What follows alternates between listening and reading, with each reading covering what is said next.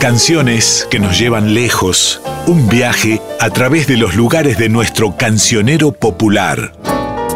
Un lugar en el mundo. Caminito.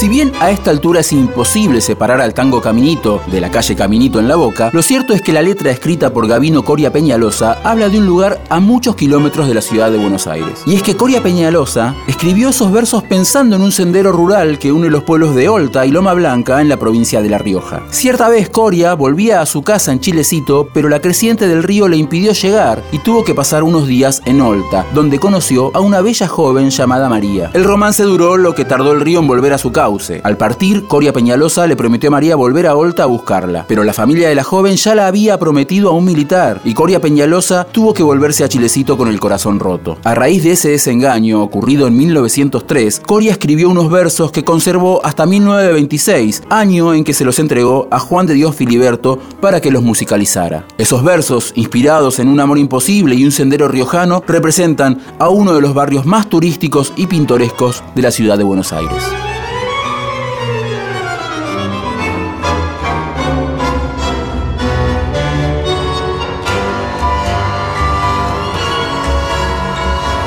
Un lugar en el mundo.